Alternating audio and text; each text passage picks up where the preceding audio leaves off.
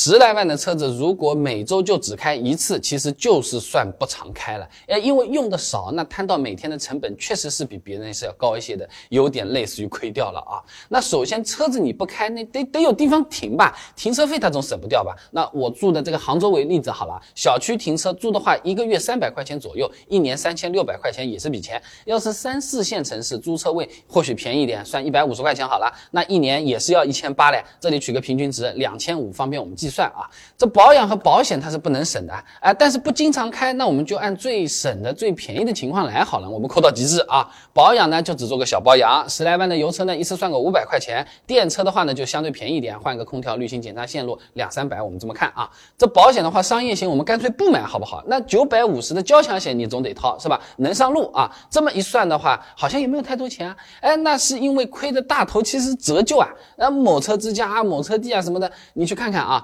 ，10万级别的油车3年保值率大概是 60%， 平均算一下每年跌幅啊，跌幅是 13.3%， 1年大概要亏个 1.33 万啊。这10万左右的电车3年保值率基本在 50% 上下，平均到每年大概要跌掉 16.6%， 1年就是16600啊。那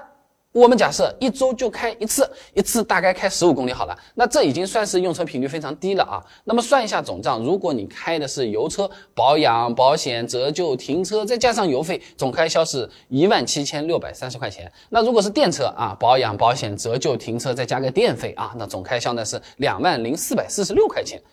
那不买车打车的话呢，那以我在的这个杭州举例子好了啊，某滴打车啊，它快车起步价12.5块啊，超过3公里之后每公里呢是1.96块，扣掉这个费用，也就是说开油车的话每年大概亏15000块钱，平均到每天呢是42块啊。如果是电车亏的更多一些，每年呢要18000块钱，每天呢大概是50块钱左右啊。那当然了，算账这仅仅是算账嘛，真正要不要买车其实还是要看自己有没有需求的。比如说我是在老家那边的，确实是需要有一辆私家车的，平时哪怕就停在那边不用，我就是万一家里有个人什么头疼脑热脚不舒服的，马上就可以派车上用上，那管你一天40块钱还是50块钱，其实都是值得的，我烟抽便宜点好了啊，是吧。那很多朋友就说啊，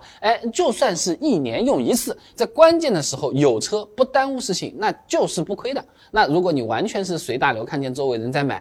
你们买，那我也买一个好了，我赶紧去存个钱或者凑一凑去买一个，结果买回来就停着不开，那真的就是吃灰了。你不妨再三思考虑考虑，有朋友这么在犹豫的时候，你不妨把我这个视频转发给他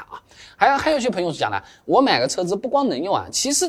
它是一种脸面，和你买个手表差不多的嘛。你看时间，你现在手机不是都能完成了，为什么人还要买手表是吧？那到底开什么样的车才叫有面子呢？